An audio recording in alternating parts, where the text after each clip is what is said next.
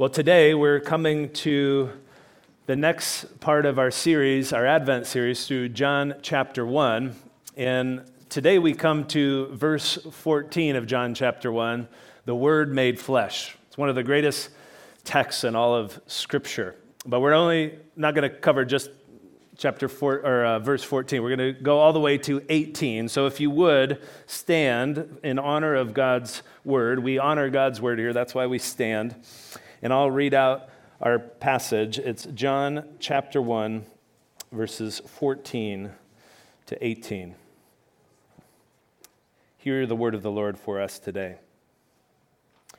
And the Word became flesh and dwelt among us. And we have seen his glory, glory as of the only Son from the Father, full of grace and truth. John bore witness about him and cried out, this was he of whom I said, He who comes after me ranks before me, because he was before me. For from his fullness we have all received grace upon grace. For the law was given through Moses, grace and truth came through Jesus Christ. No one has ever seen God, the only God, who is at the Father's side. He has made him known. This is God's word. You may sit down and let's pray together as we seek to understand his word. Father, we are so in awe of your plan for human history and your plan for us. We ask now that you would open our eyes to better understand what you have done for us in the person of Jesus Christ. We need your help, Holy Spirit. So we ask you, you would come in power, reveal yourself to us. We pray that in Christ's name. Amen. Well, I wonder when was the last time you were looking for something, maybe looking extensively for something, but you realized it was right there with you all along. For me, this has happened a number of times with sunglasses. I've been looking around everywhere for sunglasses. And all of a sudden, I realize, oh, they're, they're right there on my head. It's happened to me with keys as well. Hopefully, I'm not the only one that these things have happened to. But I'm looking around for keys, and all of a sudden, I see, oh, my key is in my pocket. It happens. Well, when it comes to a relationship with God, I wonder if today you feel that He is distant from you. Maybe you're looking all over for him, but he seems to be far away. He seems to be unconcerned about your life. It seems like he doesn't care. Well, today's passage has the power to dispel those feelings and replace them with the reality of God's word. And if you're not feeling distant from God today, that's fine. This passage will encourage you. It will hopefully strengthen your faith as you think about the week ahead.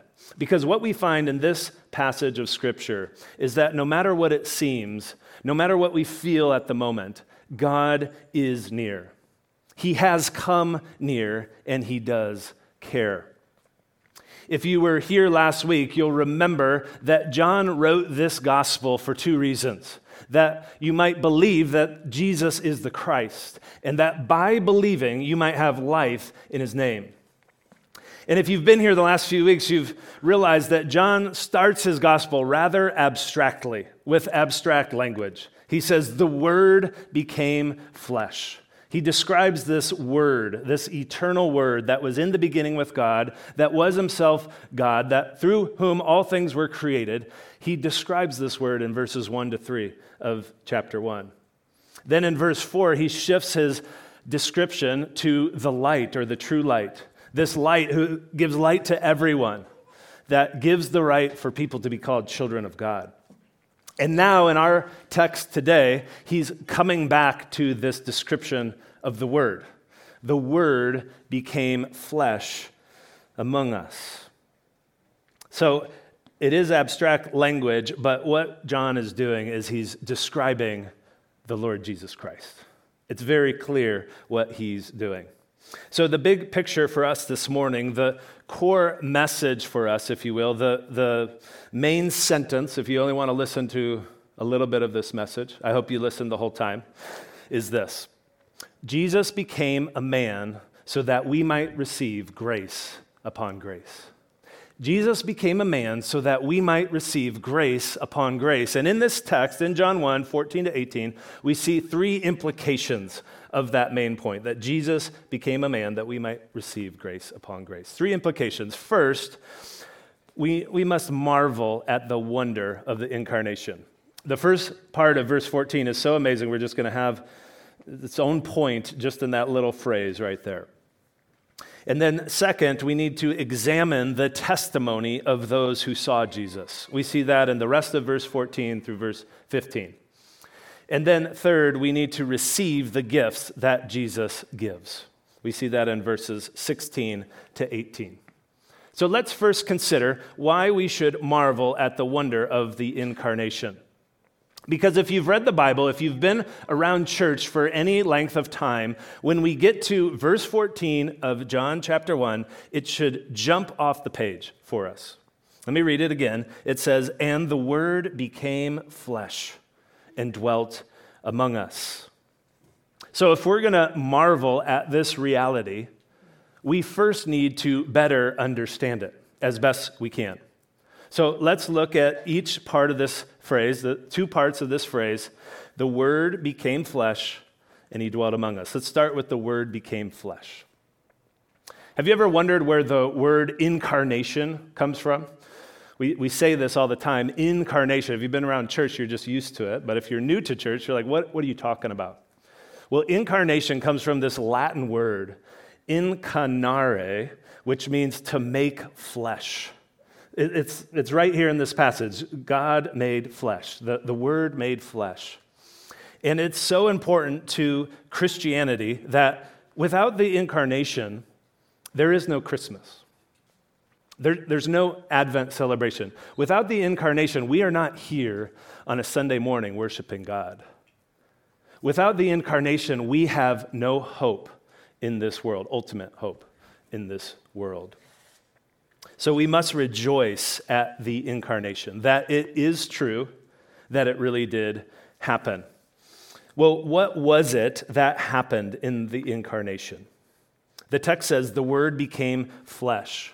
What John is saying is that the eternal Word, this one who is the creator of the world, the one who is the light of the world, in whom was life, in other words, the infinite, the all knowing, the all wise, the all powerful God, this one, he became flesh.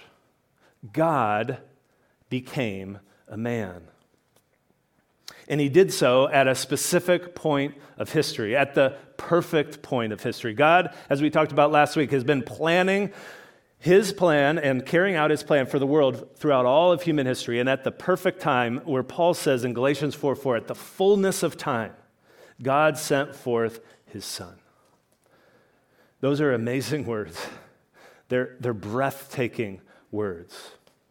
It's, it's mind blowing. To, to fully appreciate this truth, we, we need to be clear about what this means and what this does not mean. The word became flesh means God became a man. What it does not mean is that the word merely seemed to be a man. That would be the ancient heresy called Docetism. No, the Word really did become a full flesh and blood man, born as a baby, and his name was Jesus. It also does not mean that the Word gave up any of his qualities as God. That would be the more modern kenosis theory, another heresy. No, the Word, Jesus, was still fully God. And by becoming flesh, he became fully man fully God and fully man. It's really important that we get this straight. The Latin church father, Gregory the Great, writing in the sixth century, put it like this The Word was made flesh not by losing what he was, but by taking what he was not.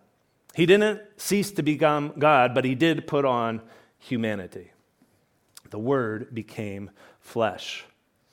Then we come to the next phrase of this all important uh, part of the verse in verse 14 the word became flesh and dwelt among us. A more literal way to translate this word dwelt would be that he became flesh and tabernacled among us, that he pitched his tent among us. And what John is doing here is he's hearkening us back to the Old Testament. He's hearkening us back. He's calling us back, and he's saying, Remember when God dwelt with man in the tabernacle? Well, that's what the word is doing. He came and dwelt, he tabernacled with us in that same way. You see, God's intent has always been to dwell with his people. If you think back in Genesis 1 and 2, God created Adam and Eve and he was dwelling with them. There was fellowship. But then they sinned and they were cast out of the garden. Then he came to his people in the tabernacle, in the temple of meeting, or the tent of meeting, in the temple. But there were regulations, there, were, there was difficulty in meeting with God because of our sinfulness and his holiness. And now in this passage, we see that God sent Jesus to dwell with us, to break down those barriers of fellowship with Him. And then as we look ahead to the end of history in Revelation 21, what does it say? But that the dwelling place of God is with man. This is God's plan for all of history. And once again, without hindrance, we will be with the Lord without any kind of hindrance of sin. But that was only made possible by Jesus coming to earth as a man. But the question remains why would God choose this way?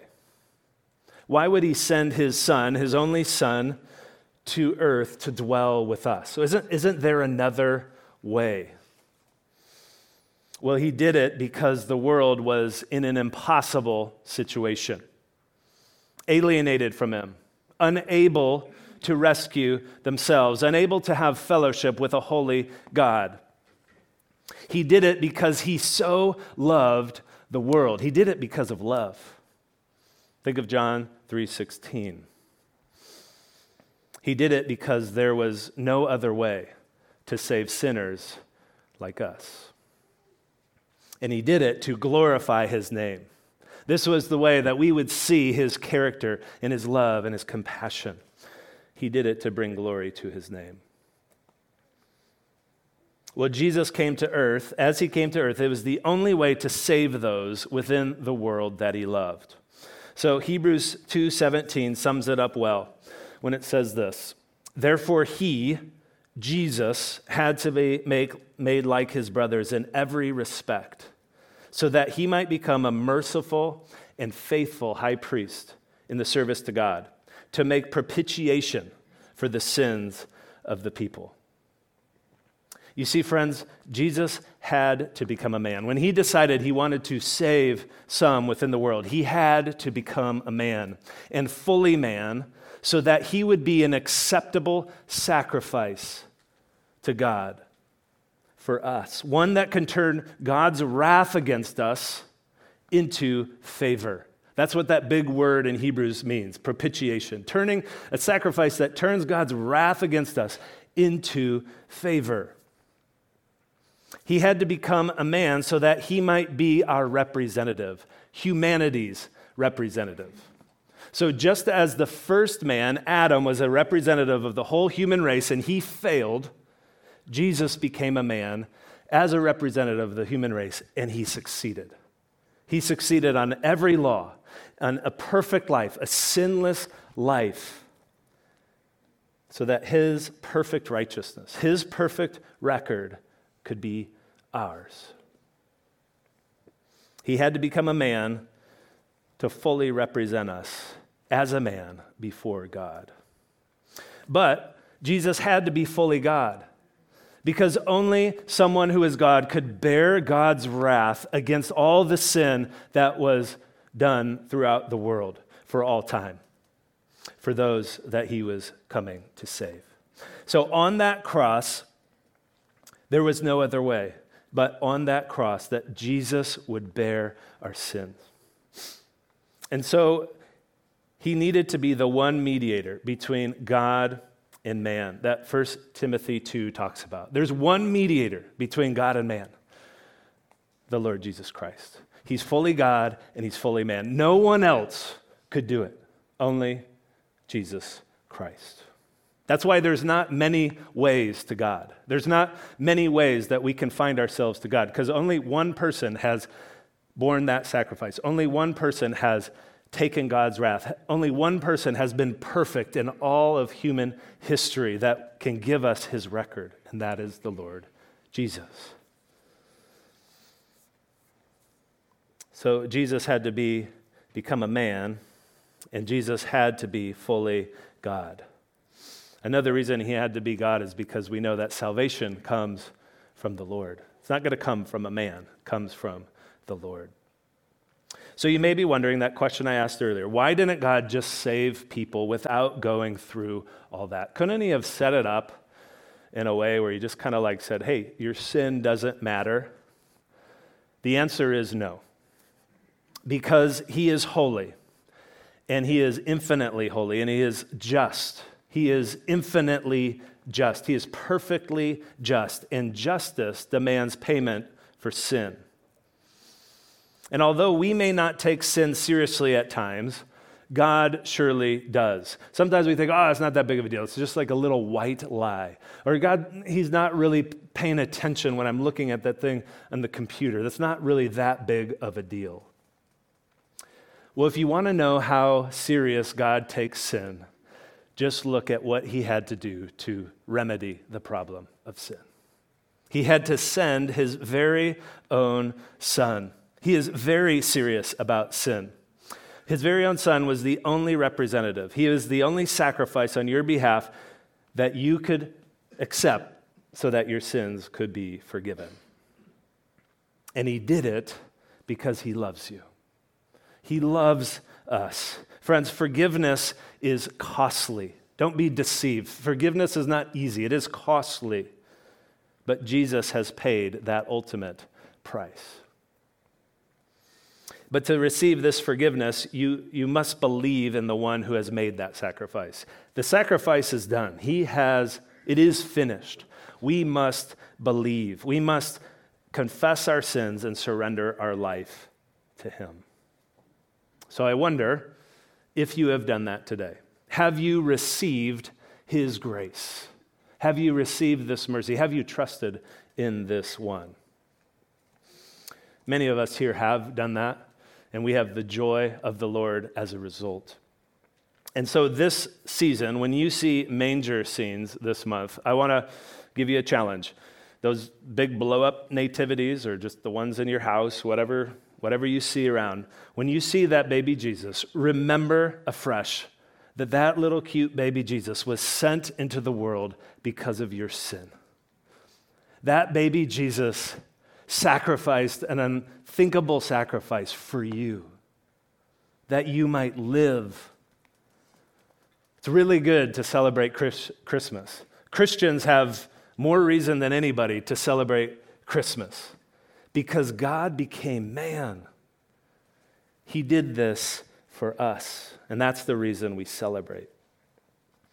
So, when you're wondering, maybe later today, maybe this week, if you're wondering, does God really care about me? Does he really care about my life, the trial that I'm going through, this physical issue that I have, the relational issues, your current situation? Remember that Jesus became a man.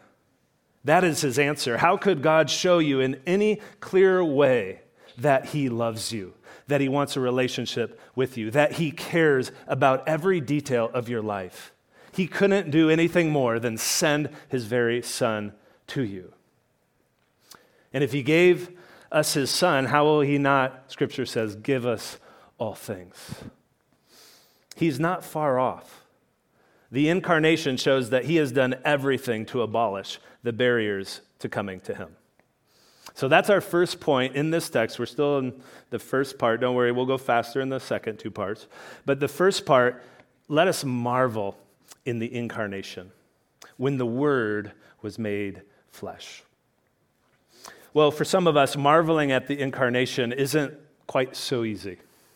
We, have been around church for a while, we've heard some of these stories, and some of us are like Thomas the Apostle, and we really have doubts about whether all this is really true.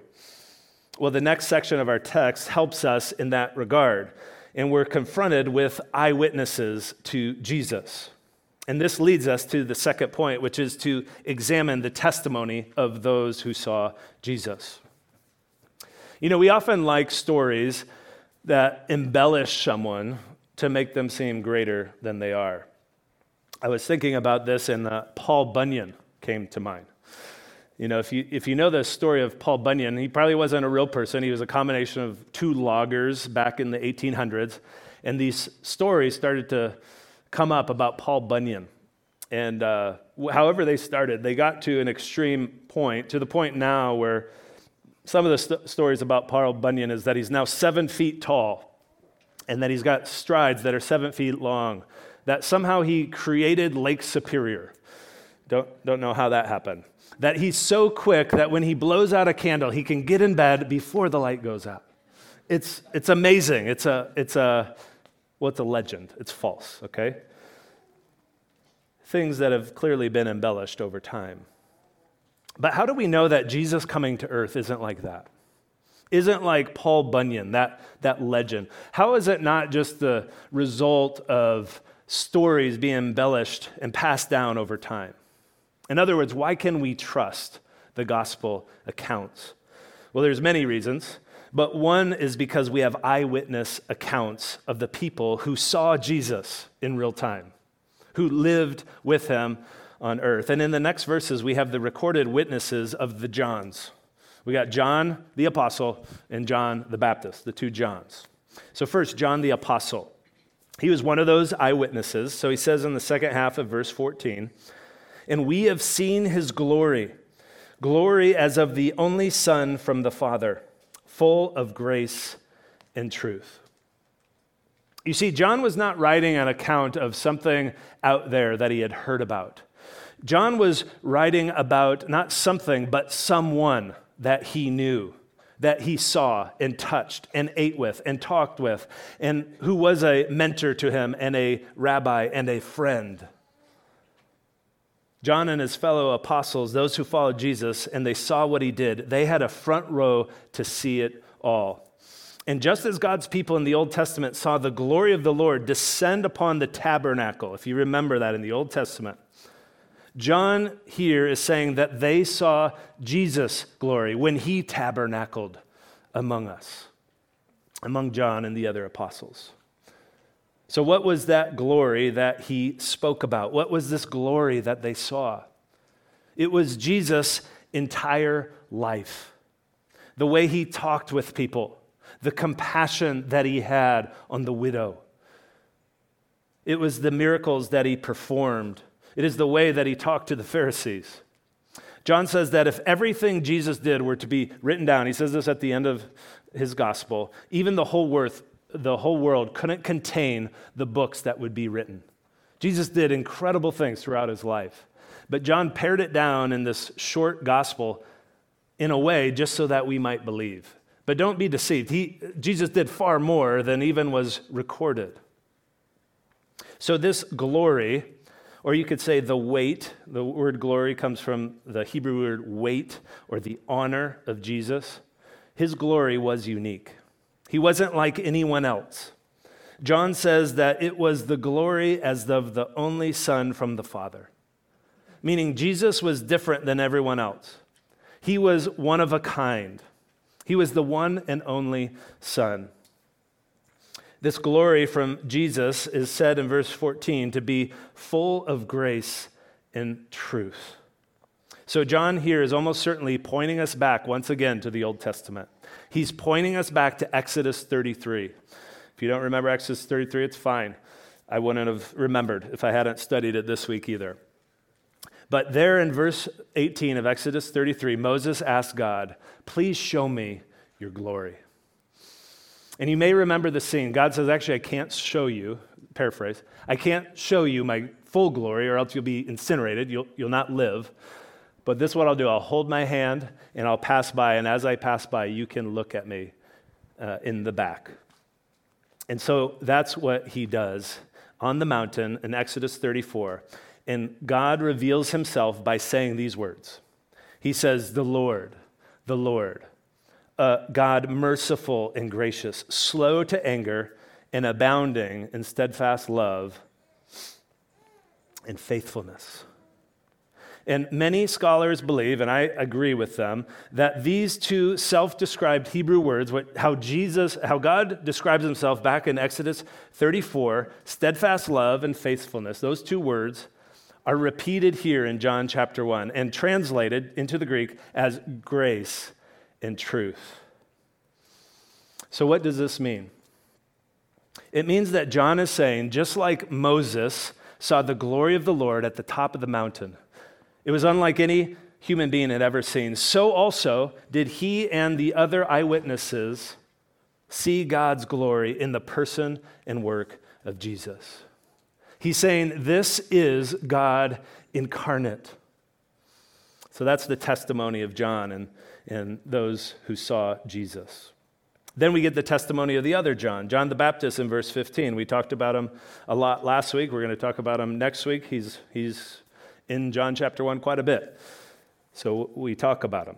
But it says this John bore witness about him and cried out, This was he of whom I said, He who comes after me ranks before me, because he was before me.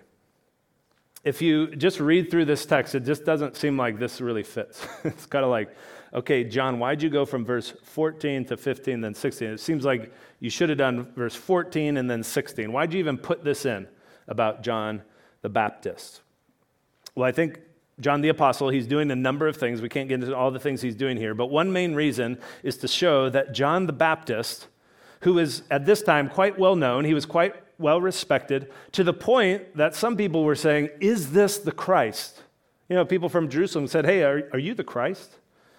So he was uh, the greatest man born among women, as Jesus said but it's to show that John the Baptist was unmistakable in the fact that the Word, Jesus Christ, ranked well ahead of him.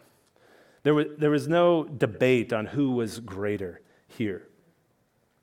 You know, when our kids were young, they really couldn't get the concept that Sarah was older than me by like three months because I was taller than Sarah. And so it's like, well, anyone who is taller must be older. So how is dad younger than mom? Because he's taller. And, and for some, it, it took a couple years to really like get that, like, okay, dad is actually younger than mom.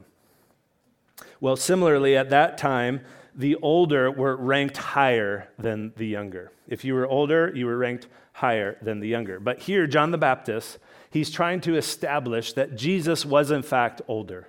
He, in fact, did rank higher than him because he was the eternal Word of God. So even though Jesus technically was born after John, he ranked before him because he was before him, he says. That is, he always existed. And he was far greater than John the Baptist. And John the Baptist knew it. Well, friends, John the Baptist's testimony didn't end in the first century. He is still crying out. He's crying out as we read John chapter 1. He's pointing us to Jesus. He is saying, This is the one. This Jesus, He is the Word. He is the light. He is the only way to be saved. He is the one. And John the Apostle and all those who saw Jesus in His ministry are crying out to us. They're saying, We have seen His glory. We have been with Him. He is the one and the accounts of these eyewitnesses, they matter. They give even more evidence that, to what John said earlier is true that Jesus is the Word of God made flesh. And the question for us this morning is do you believe it? Do you believe? And if so, are you living like you do believe it? Or is it just some set of facts that you've affirmed? Because as we talked about last week, the reality is, is that not everyone sees the glory of Jesus. Some are blinded by the light, by Satan. Some are blinded by, because of their sin. And to them, Jesus' glory is veiled. And so, if that is true for you this morning, if you think about Jesus, if, as we're going through this text, you're like, well, what's the big deal about Jesus? That means his glory is veiled from you. Maybe it's completely veiled, you can't understand it all, or maybe it's been veiled because of sin in your life. So, if you can't see the glory of Jesus, why he's the most important person in the world, why the most important person the world has ever known, then ask Jesus today to open your spiritual eyes for the first time or to open them afresh. That this Christmas season you might see Jesus for who he is. And we can pray for others to see the evidence and believe. Well, Jesus became a man to give us grace upon grace. So, consequently, we must marvel at the incarnation. We must examine the witnesses of those who were with Jesus. And now we come to the last section of the passage, and it calls us to receive the gifts that Jesus gives, starting in verse 16. So it says, For from his fullness we have all received grace upon grace. Isn't that a wonderful verse? We have received grace upon grace from the Lord Jesus. It shows us that in his very being, Jesus is full of grace. It's unending grace. It's not like if he gives some grace over here, he doesn't have grace over here. It is unending grace. So when Jesus came to earth, a new order arrived. It was a new and better covenant that was established. That's what verse 17 is getting at. So let me read that. For the law was given through Moses, grace and truth came through Jesus Christ. Now, in one sense, there was grace in the law. It was gracious that God gave his people commands. He gave them expectations. He showed them who he was and what he demanded of them. That was gracious. Other nations didn't have that. So there was grace in the law, but in another sense, the law could not bring life. It only brought condemnation and death, since none could fulfill it on their own. So if you remember what Paul said in Galatians 3, verse 21, he says, If a law had been given that could give life, then righteousness would indeed be by the law. Righteousness cannot come by the law. This is what he's saying. The law given by Moses, while there was some grace there, it brought death. But through Jesus came grace and truth. You ever thought about that Jesus doesn't just point us to the truth, but that he is, in fact, truth incarnate? He is the one who defines truth. He says, I am the way, in John 14, 6, the truth and the life. Jesus himself is truth, and he, is, uh, he embodies grace. Well, what is the difference between the law that came through Moses and grace that came through Jesus? The law says, do this. Grace says, it's already done. The law says, you are guilty. Grace says, you are forgiven. The law says, you are dead. And grace says, I will give you life. Jesus fulfilled all the demands of the law perfectly. And he died for us so that we could receive grace upon grace. In Romans 10:4 Paul puts it like this, "For Christ is the end of the law for righteousness to everyone who believes." We don't have to look further than Christ to be justified before a holy God. He is the way, he is the truth, he is the life. So the question again comes Are you trusting in Christ, in Christ alone for your righteousness, for your standing before God? Or are you somehow banking on your own effort? The call here is to trust in Jesus and receive his grace upon grace. So Jesus gave us grace. He also gave us a vision of God. Look at verse 18, the final verse of our text. No one has ever seen God the only God who is at the Father's side.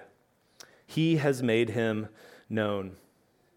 You see, in the Old Testament, you may be thinking, well, didn't some people kind of see God? It seemed like they saw God. So, what is this saying?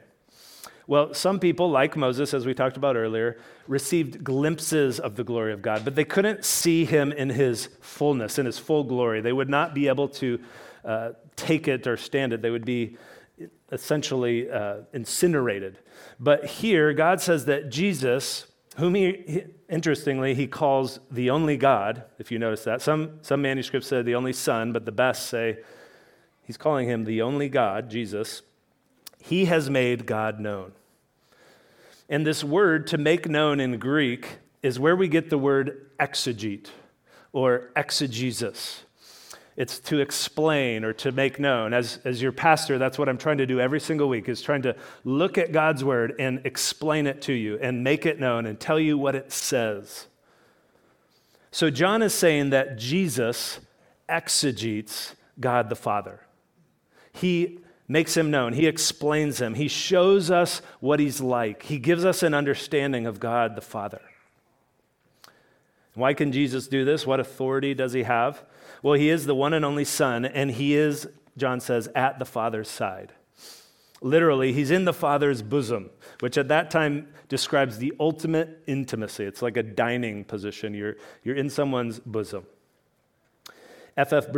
Bruce is a scholar, and he wisely said, Only one who fully knows the Father can make him fully known. So, friends, this means that if you want to know what God is like, you don't need to look any further than Jesus. Jesus exegetes the Father, He makes Him known. There, that's why it's absurd to think, well, yeah, I believe in a God, but I don't believe in Jesus.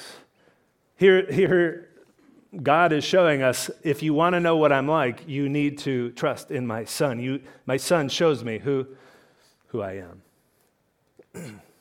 Jesus himself affirms this truth later in John in chapter 14, verse 9, when he says to Philip, Philip, don't you know, don't you yet know me? Whoever has seen me has seen the Father. So as we dwell on this, I want us to think about just the privileged time of history that we live in right now. Jesus has come. He has given us grace upon grace first and foremost through himself, by giving us himself. And he has shown us what God is like. You know, at Christmas, sometimes we need to remind children to say thank you for gifts, especially if it's one they don't particularly like.